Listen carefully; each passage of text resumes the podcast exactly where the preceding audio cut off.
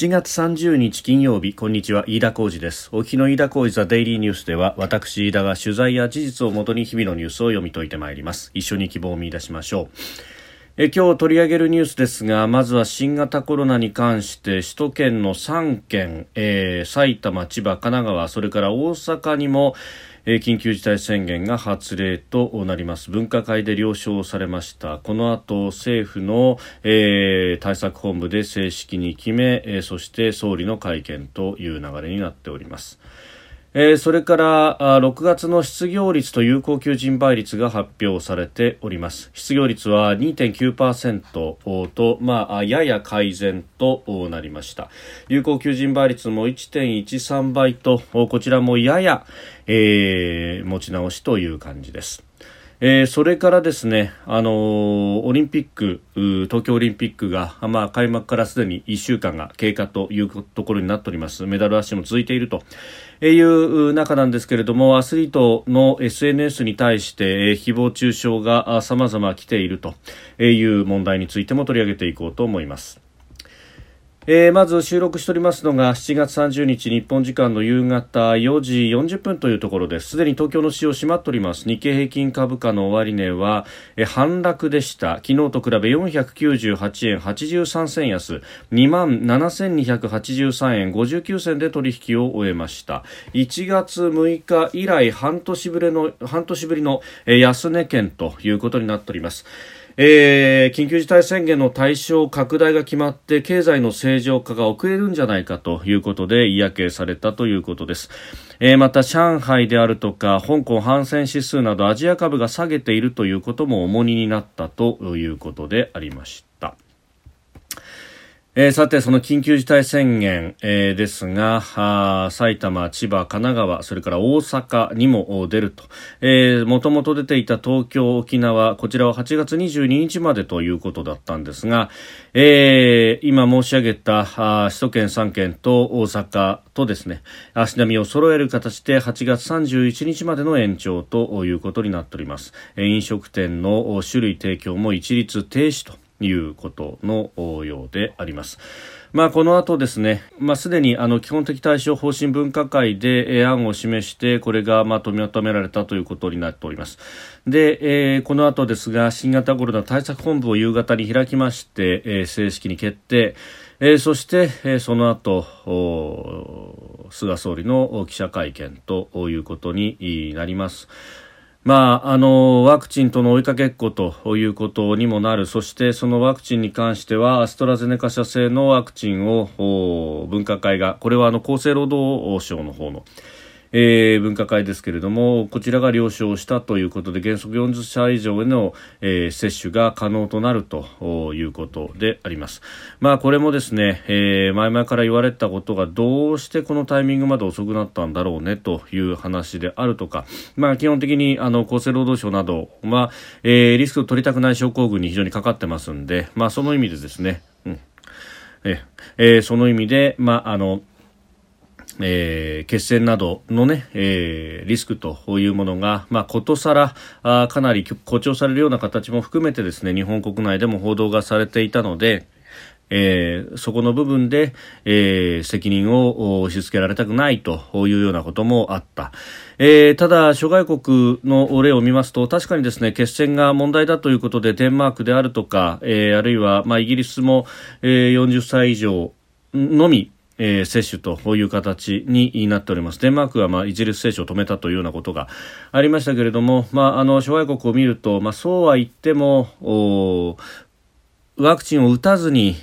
新型コロナに感染するというリスク、あるいはそれが蔓延するというリスクと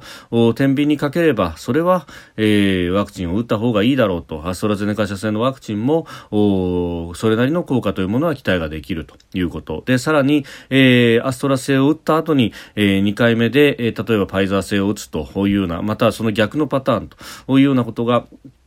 えー、別の種類で、えー、ワクチンを打つということも非常にこれが、えー、抗体価を上げるというようなことも言われております。まあ、あのその辺まで勘案するとですね今供給の制約でもって、え、止まっているワクチン接種というものを、まあ、進めていくにあたってアストラ製を使っていくということもこれは手として非常にあるんじゃないかという話、え、結局ここのところをこまねいていたがためにですね感染者の急増そしてひょっとすると重症者もこれから増えてくるのかもしれないというところになってきていると。まあこれもですね、今現状足元の数字を見ますと、それほど、えー、実は東京都、まあこれはあの、保健福祉局長などもですね、まあそれほど大騒ぎするような事態ではないと、まあ確かに重症者の数はだんだんと増えてきているけれども、というようなことを今週半ばに、えー、メディアに対して、えー、会見の中で、えー、言ったりもしております。まあ、あまり大きく取り上げられていないというところがあるわけですけれども、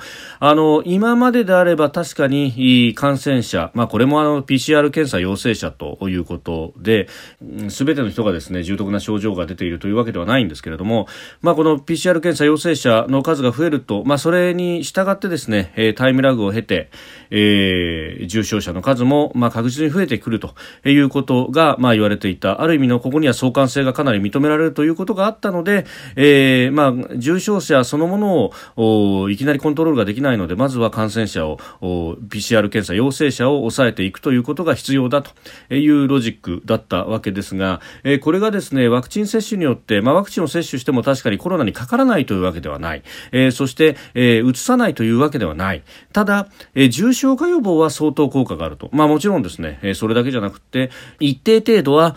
感染の予防にも効果があるであろうということは言われているわけですが、えー、少なくとも重症化の予防ということにはなると。で、えー、その部分でいくと、今までであれば、感染者、PCR 検査陽性者が多く出てくる、そして、えー、1週間ないし2週間ぐらい空けて重症者の数もぐっと増えてくるという、その重症者の内訳を見ると、す、えー、で、に2回接種がかなりの割合で終わっている高齢者に関しては、えー、65歳以上上というところは、えー、相当な数を抑えられてきているということがあって、まあこれ、あの、完全に相関が切れるわけではないとは思いますけれども、ただし、えー、その、まあ、あの、連動する動きというもの、あるいはそこで、えー、重症者の数が増えるという、その増加の係数が、まあ、相当抑えることができるであろうということは分かってきております。で、他方ですね、えー、まだワクチンの接種がほとんど進んでいない、えー、40代、50代というところで、えー、重症化する人の数が増えてきてしまっていると、えー、いうことが認められているわけです。まあ、そうなるとですね、えー、じゃあここの年代にもきちっとワクチンを打つということによって重症化の予防を図る、えー、それによって、えー、用意している重症化病床、重症病床が埋まることのないようにコントロールができるという、まあ、これはもう前々から言われていて、そして、えー、先進国、イギリス、アメリカ、あるいはイスラエルとこういうところでは実際にそれをやることによって、えー、感染をかなりの状況を抑えることができると。まあ、感染というよりは医療崩壊を抑えると。えー、感染そのものは確かに抑えられないところはあるけれども、えー、ただ、重症化するリスクというものを極力抑えて、えー、医療崩壊を防いでいくと。で、他方ですね、えー、軽症で、えー、さ、あ療養している方々は自宅であったりとか、あるいはホテル療養などで、えー、病床の逼迫につながらない形での、えー、回復を図ると。いうことに、まあ、全体のモデルとしてはそうなっていくべきであるしそうなっていくであろうということが言われてるんですけれどもただ、あの、そこのビジョンというものをあまり示さずにですねとにかく外に出るな外に出るな外に出るな酒を飲むな酒を飲むな酒を飲むなということが繰り返されているというのは、まあ、あまりにもなんというか説明責任というか説明する気がこれはああるのだろうかというぐらいの呆れ方をしてしまいます。まあ、菅総理大臣今日会見をするということでありますけれども、まあ、もともとですね、えー、官房長官時代等々、えー、そういったこう説明というものを、まあ、淡々とではあるけれども論理的にやるというのは、まあ、菅さんの得意としているところであったはずなんですけれども、えー、何かあ内閣総理大臣になって、えー、情報が上がってこないのか、うんご本人に気負いがあるのか、私はその辺は預かり知らぬところではありますが、えー、いい加減ですね、あのーお題目をこう繰り返すような、えー、かつての1980年代ぐらいまで戻ってしまったかのような総理会見をしているというのは、えー、どこかで必ず報いが来るんではないかということを思いますしいい加減説明をしないと国民も納得しないというところだろうと思います。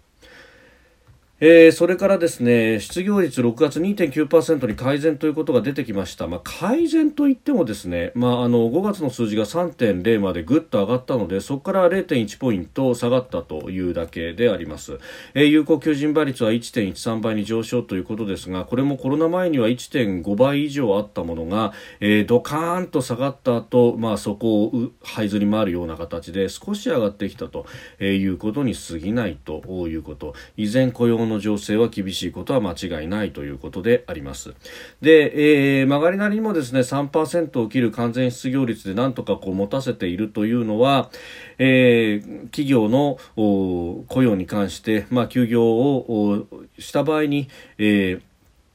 休業手当というものが、えー、雇用調整助成金から出すと、それも基本100%出すというような仕組みになっているからであります。特例措置も含めて、そして、えー、雇用保険だけはこれでは、ま、雇用保険だけでは賄いきれないので、その分国費も投入するという形で、まあ、スクランブル的な対応をしているからこそ、できているということであります。で、これがですね、まあ、雇用が、あの、経済が回り出して、雇用が安定していけば、えー、雇用保険を払い込む法人あるいは、えー、雇用者というものがどんどん増えていってまたこの雇用保険の財政というものは上向いていくであろうというふうに言われているんですが、えー、それを待つ前にですね手っ取り早くこの、えー、雇用保険の財政を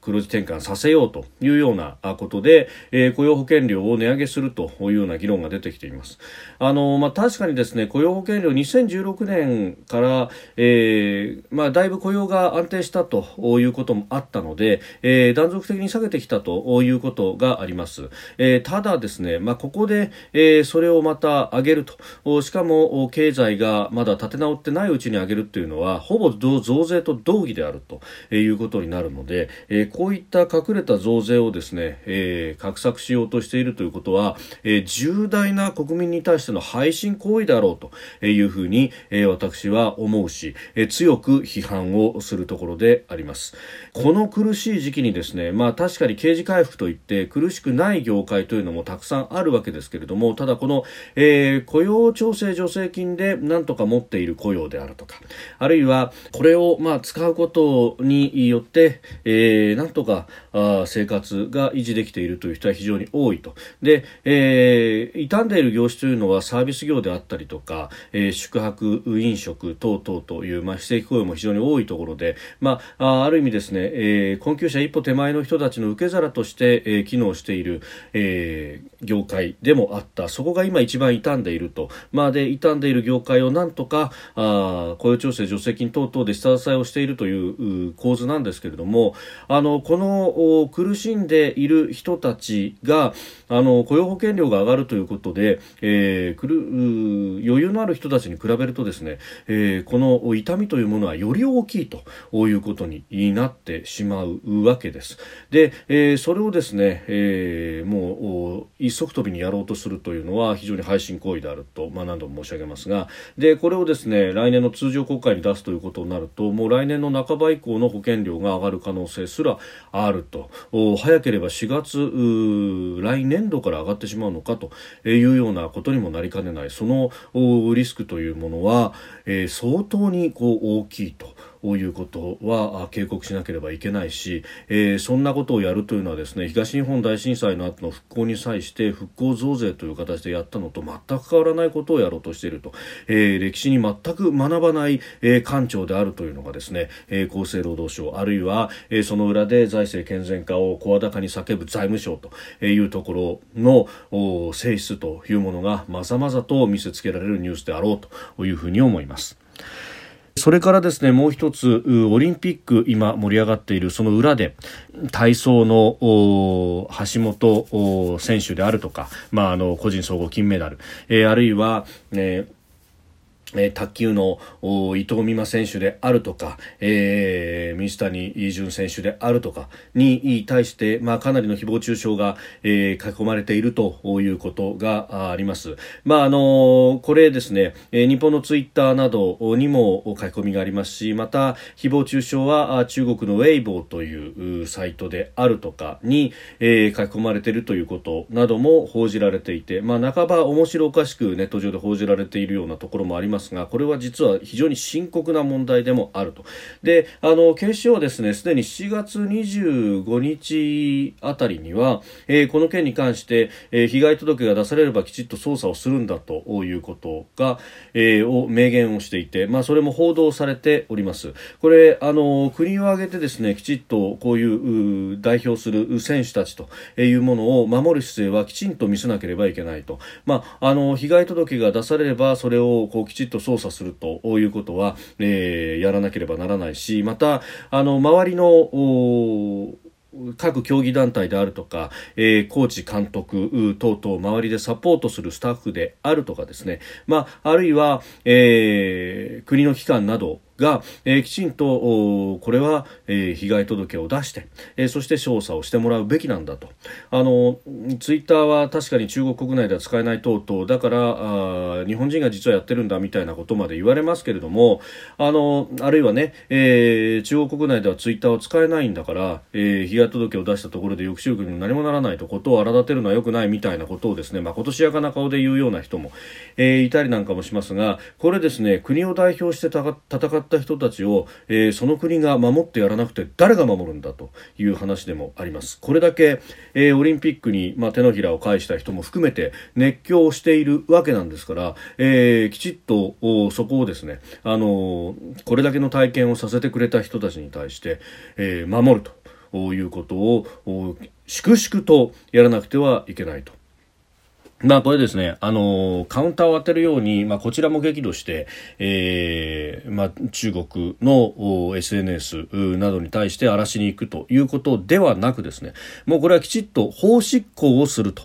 えー、いうこと、あのー、誹謗中傷はですね、えー、それだけで名誉毀損であったりとか、あるいは、えー、実害を伴うような書き込みをすれば威力業務妨害であるとか、えー、で、えー、きちっと法執行という手段を取ることができるわけであります。我が国は法治国家ですから、えー、きちんと法律に基づいてですね、えー、きちんとした報い落とし前は、えー、つけると。いうことをやることが重要なんだろうと思いますし、えそれをですね日中友好だとか日韓友好という美名のもとで妨げるということはあってはならない。きちっとここはうん選手を守るということが必要ですし、まあ、我々あの一般のね、えー、見ている視聴者あ国民もですねあの選手たちに対してね、えー、エールを送るであるとか、まあ、様々、その、気持ちの部分でのサポートというものをするというのは、えー、できることなんだろうとも、えー、思いますし、えー、こうしてですね、あの悪質なものはきちっと画像を保存するなりして、えー、ちゃんとこれを